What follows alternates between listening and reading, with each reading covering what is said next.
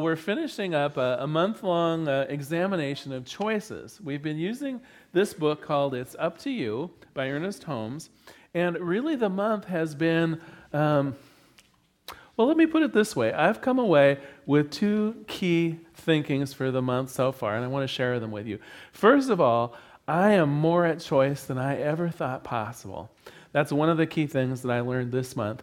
We make thousands upon thousands of choices every day. And so when we're feeling like our, our choices have run out or if we're feeling kind of boxed in, one of the things I learned this month is it's all in my head. Because really, we have thousands of choices every single day big ones, small ones of all kinds. And the more conscious I am of them, the more consciousness that I put into a choice, the more real it can be for me. The more I have a chance to make my world more the way I want it to be. The other thing that was a highlight this week really came from last week, where Ernest Holmes was quoting from the master teacher Jesus and said, It is done unto us as we believe. And really, in some ways, that's the summation of all of the teaching of science of mind in many ways. If you think about it, when Reverend Sharon or, or someone on Sunday says, just change your thinking and you'll change your life, well, it is that belief. It is, it is the beliefs that we have that create our reality. It really is done unto us as we believe. Today, I want to finish this series by really focusing in on this idea of changing our beliefs. How do we go about doing that? If we want to have a better life, if we want to have more joy in our life, more peace in our life, more love in our life, how can we systematically go about then changing the beliefs required to make that change in our life? So that's what we're going to talk about today. Ernest Holmes says one of the key things, though, is to take this out of the realm of wishful, hopeful thinking. And I want to start right there. Because I think you know what I mean. I, I, hope I do. I mean, all of us like a certain amount of television, perhaps, in our lives, right? And we have our favorite shows. And I remember I, w- I was watching one the other day, and I was kind of picturing myself going home to that mansion. do you know what I mean? And I think to a degree, we all have dreams. Like we've seen magazines with the beautiful homes in it, we've seen uh, uh, movies that have the perfect relationship in them. Do you know what I mean? Where the couple just couldn't possibly be happier? Well, and, and probably because that couple doesn't exist. But we put that aside. but we put that aside for a minute, and we kind of have that hopeful, wishful, kind of wistful thinking, like like if only that were me, whether it be about the house or the perfect job or whatever it is. Well, the trouble is, this is not changing our thinking. Because there is that part of us that knows that that's just a dream that isn't going to happen to me, to us, to us as individuals. It's in that realm more of fantasy, if you will, than it is really changing our thinking. Here's how Ernest Holmes, um, the author of this book, puts it. He says, The great exploration which mind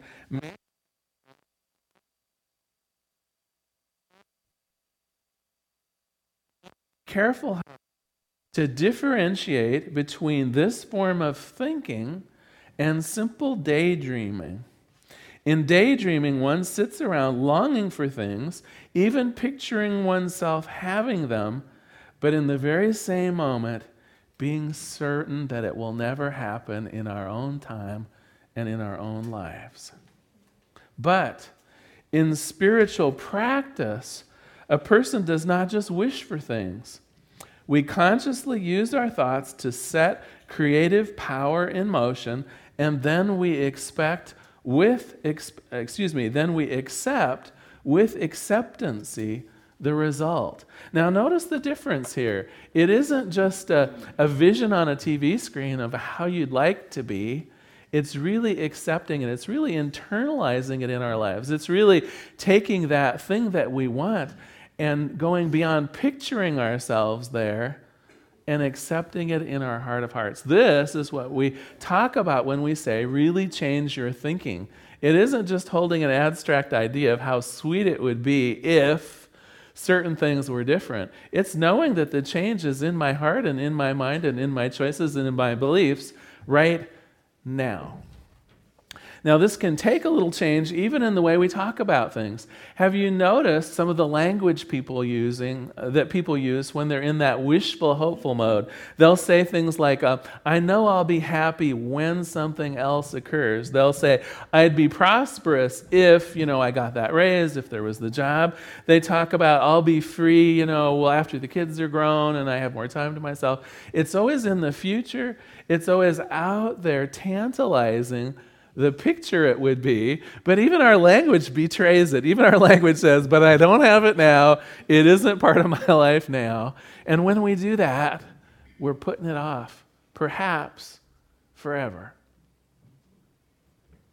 The other thing I want to talk about today, beyond just changes in our language, because that one might be a little bit easy, although it makes you sound perhaps a little uh, kooky if you say it out loud. Because instead of saying something like, uh, I'll be happy when you say, I'm happy now.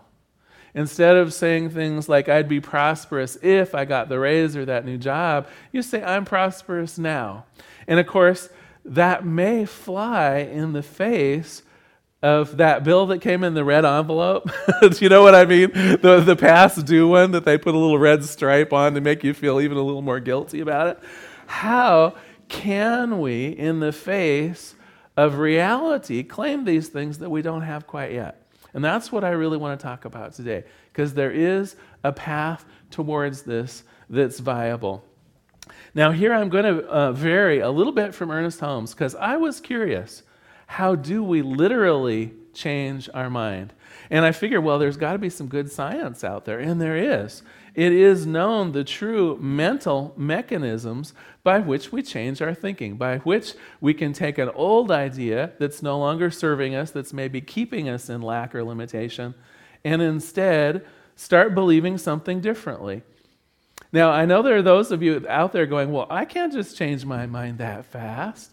I've had maybe 25 years, maybe 50 years of thinking one way. and you're saying I can just, you know, like turn the page in the book and believe something different, there is a mechanism for doing this. It's scientifically proven, and we're going to talk about it today. And it, it kind of has parts to it. First of all, we have to recognize that there is a contrary opinion, a contrary belief, if you will. So, if, for instance, maybe you were raised to think that money is tight, that we'll always just barely squeak by, that we never quite have enough to money to, to have our dreams realized, that, that, that really that's, there's some el- uh, elusiveness in money. If that's how we were raised, it's a little difficult just to start boldly proclaiming, I have everything I could possibly need now and forever. I'm rich and I live richly. Do you see what I mean? They're opposing views, and science will tell you that if you believe strongly in one of them, you really can't believe strongly in the other. And so I guess it only makes sense that where we start is refu- refuting or denying, if you will, the false belief or the belief that we want to get rid of. So immediately we start thinking about ways to question this old belief. Is it really true that I'm poor? It's like I, I, live in pretty nice circumstances, right? There are lots of things in my life that seem very rich. When I compare myself on an international scale, you know, even though I'm only making, you know, whatever it is, 5,000 or 10,000 or 20,000, compare that out in the world and we live like kings and queens here in America. Do you know what I mean? And so there is information that you can begin questioning the legitimacy of this old belief. And, and I think of this in some ways as kind of like the Santa Claus effect. Because probably as a child, you absolutely believed, literally, that there was a North Pole and a workshop and and, and a gentleman named Santa, and in a very literal way. I mean, I, I want to tell you right now, I still believe in Santa Claus, but not in the literal sense that there's actually a man living at the North Pole. Okay, are we okay with that? All right. So, but yet there came the day, uh, something had to change here, right? Because as a child, I was very invested in the idea that I understood how Santa Claus worked, and it was a, a literal fellow and one really long night to get all those presents delivered. And I still remember when my uncle suggested very quietly, Have you ever seen Santa and your father at the same time?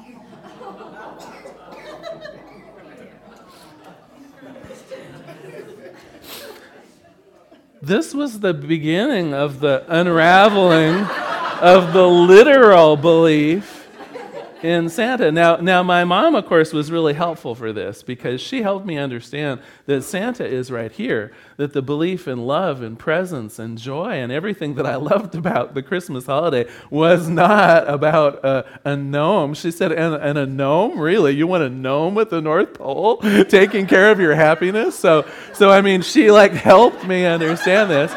But still, I think that the beliefs that we have about the world today as adults, we need to address just as simply about debunking, if you will, or not taking literally the idea of them as we would about something from childhood like the tooth fairy.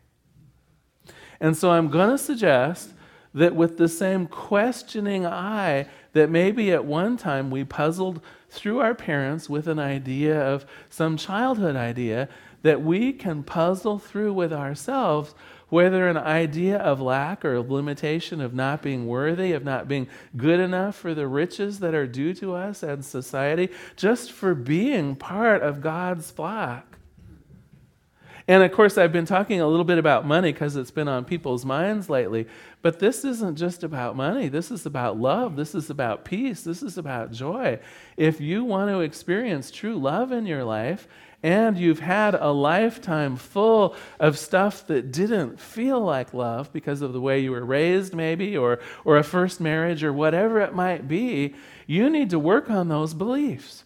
Because if you continue believing that all relationships will end in divorce and that, that all couples fight all the time, and do you know what I mean? If, if we move forward with our ideas because there was some truth in them in the past and we don't question them, we don't look good and hard at them and begin picking them apart for the reality of it, then we are doomed to making the same mistakes, to having the same life unfolding because our thoughts have not changed.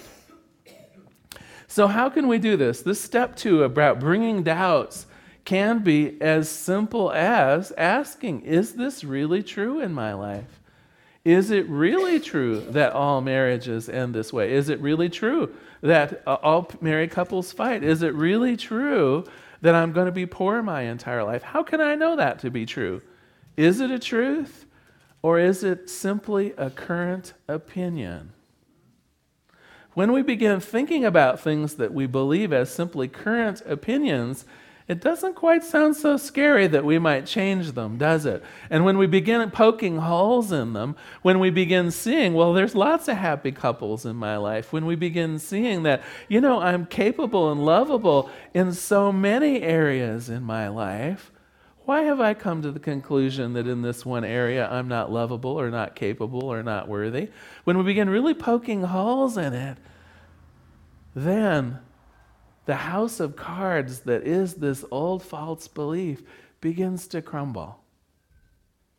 And I do believe it's true that scientists say you cannot hold both a positive and a negative thought about the same subject in our mind, right? We have to let go of one of them in order to achieve the other one. I can't believe that I'm both poor and rich. I can't believe that I'm both lovable and unlovable. Not in, not in the same strength of passion for most of them. So let us make a choice. Let us begin doubting the one that no longer serves us, that makes us feel small, that makes us feel like we're out of God's sight, that lets us feel like we're less than or limited or, or put upon or, or somehow beleaguered. Let us release and question those ideas even as we do the next step in this process.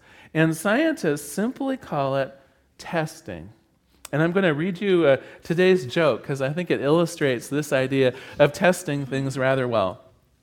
So, John invited his mother over for dinner, and during the meal, his mother couldn't help but notice how lovely John's roommate was and, and kind of how the two of them interacted together. And it really kind of made her curious about whether they were a couple or just roommates. As if reading his mom's thoughts, however, John volunteered, I know what you're thinking, but I assure you, Julie and I are just roommates. Well, about a week later, after dinner, Julie came to John and said, Ever since your mother came over to dinner that night, I've been unable to find the silver gravy ladle. You don't suppose your mother took it, do you? John said, Well, honey, really, I, I can't imagine she did, but if you want, I'll send her an email. So here's the email he sent Dear mom, I'm not saying you did take the gravy ladle from my house, and I'm not saying that you didn't take the gravy ladle from my house, but the fact remains that one has been missing ever since you were here to dinner. Well, the next day, the response to the email Dear son, I'm not saying that you do sleep with Julie, and. And I'm not saying that you do not sleep with Julie, but the fact remains that if she were sleeping in her own bed and in her own room, she would have found the gravy ladle by now.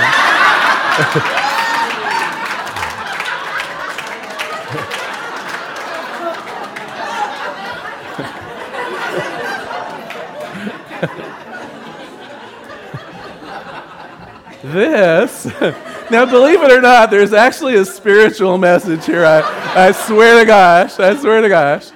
This is how we can begin testing the truth of our new reality. Because the scientists tell us that it's one thing to have this new idea of how life should be, but unless we can put it to the test, unless we can see the new way that we want to be in actual fact, in actual reality, it will be on that realm of the wishful hopeful. Do you know what I mean? Even though we've let go of thinking of ourselves as poor or unlovable or, or, uh, or whatever it might be, even as we're letting go of that, unless we can test the new reality, unless we can prove it to ourselves, unless we know beyond the shadow of the doubt what happened to the gravy ladle we may not be able to take on really that new way of being in our lives. So, a, a, few examples come to my mind. Let's say you're wanting to put aside the idea that you're no good at public speaking or, or running a meeting or being in front of people. And so, what you'd like to do is take on the idea I'm a great public speaker or I'm good in meetings or, or whatever it is. You're going to actually have to run a meeting. You're going to actually have to do a bit of public speaking in order to get over the old idea that you're no good at it. It's fine to say, well, of course I can be good at it. It's fine to say, you know, come up with all the reasons for putting down the old reason. I mean, I was great in that third grade play. Do you know what I mean? I mean, you can, you can, put, you can put down the old one, but unless you can test the new hypothesis, a part of you is not going to go with it. Now, there are tests and there are tests, though, right? If you're like me, even just the thought of the word test sometime is like, oh, like algebra. I remember that one test. But you're designing the test. This is the supremely good news. You can make it a lovely, easy test. All you need to do is set yourself up to be successful, just even a little bit successful, in how you want to picture yourself in your newness. So if you're worried about, um, I don't know what it is, Let, let's say you're worried that you're really not good enough to land a great job, right? Well, what are you good enough to do in your own life? Do you know what I mean? Like a great test would be volunteering somewhere. Takes all the pressure off, usually of interviewing and all kinds of stuff, and you would discover that they are aching to have people like you working with them. Another way of thinking about it for, for people who are maybe are struggling a bit with finances right now, and I know, I know this is out in the world, but if you want to feel rich, if you want to accept an idea of opulence and luxury in your life so that life will start treating you rich, how can we do that without even using any money? We can. There are any number of public places and luscious, lavish environments right here in the city of Portland. It's like go to the art museum on Free Thursday. Uh, you know, go to the uh, um, I don't know, uh, go one of one of the hotel lobbies downsta- downtown and just have a Perrier. You can feel as lavish and rich sitting in the Benson. Have you been to the Benson Hotel in a while in their lobby? Oh my gosh. I go there and I feel sinfully rich. it's lovely. And you know, you can get by for a dollar and a half in a Perrier. and you can feel as rich as you would like. Begin inviting into your life little things that will prove to you you do have what it takes. You are as smart as you would like. You do have the, the means and the resources to accomplish what you want to do. And when the tests begin coming up positive, yes, I am smart enough. I am lovable enough. I, I am rich enough. I am good enough then you've tipped. Do you see what I mean? Then you've gone from the realm of, I really wish I believed that, into, yes, I do believe that. I do have a heartfelt sense of feeling enough in the world, of having enough in the world, of being enough love, of being able to help other people. Whatever your heart's desire is, you can have it, but it is done unto you as you believe. You have to believe it. It has to be right here, not just floating around in the wishful, hopeful crannies of your head. It has to be right here. You have to know that you are capable, that you are lovable, that you are worthwhile, that the universe is smiling down upon you, that you are rich, that families are loving. You have to know these things first in your own heart. Then the universe will do unto you in like manner. Then the world opens up in all of its blessings. This is how we change our mind. This is how we change the universe. I'm going to close today, first, just with a quick recap here. So, first, to change our mind, we have to recognize that there is a different way of thinking. And it's an, always a good idea if you can literally show them in your own mind as opposing ideas, right? There might be the idea of being poor, and what you really would like is the idea of feeling like life has a lot to offer you. So you come up with the opposing ideas, then you work very diligently at picking apart the old idea, the one that you don't want to believe anymore. You discount it. You do the Santa Claus expose on it you knock it to the curb for its worthlessness in your own life, even as you begin gently and lovingly testing out the new hypothesis, the new belief, the new way of being in the world. You test out just how lovable you are, how beautiful you are, how capable you are. I'm going to close today with a final quote from Ernest Holmes as we close out this lovely inspirational book. He says, Often we say that we cannot see our way out of certain conditions, but we do not have to see our way out. We have to know that there is a way in, into that innermost regions of us which coexists with first cause, with God. Right there and right now, there is a power in you and in me which is God. There is a presence which is good and an intelligence which is perfect.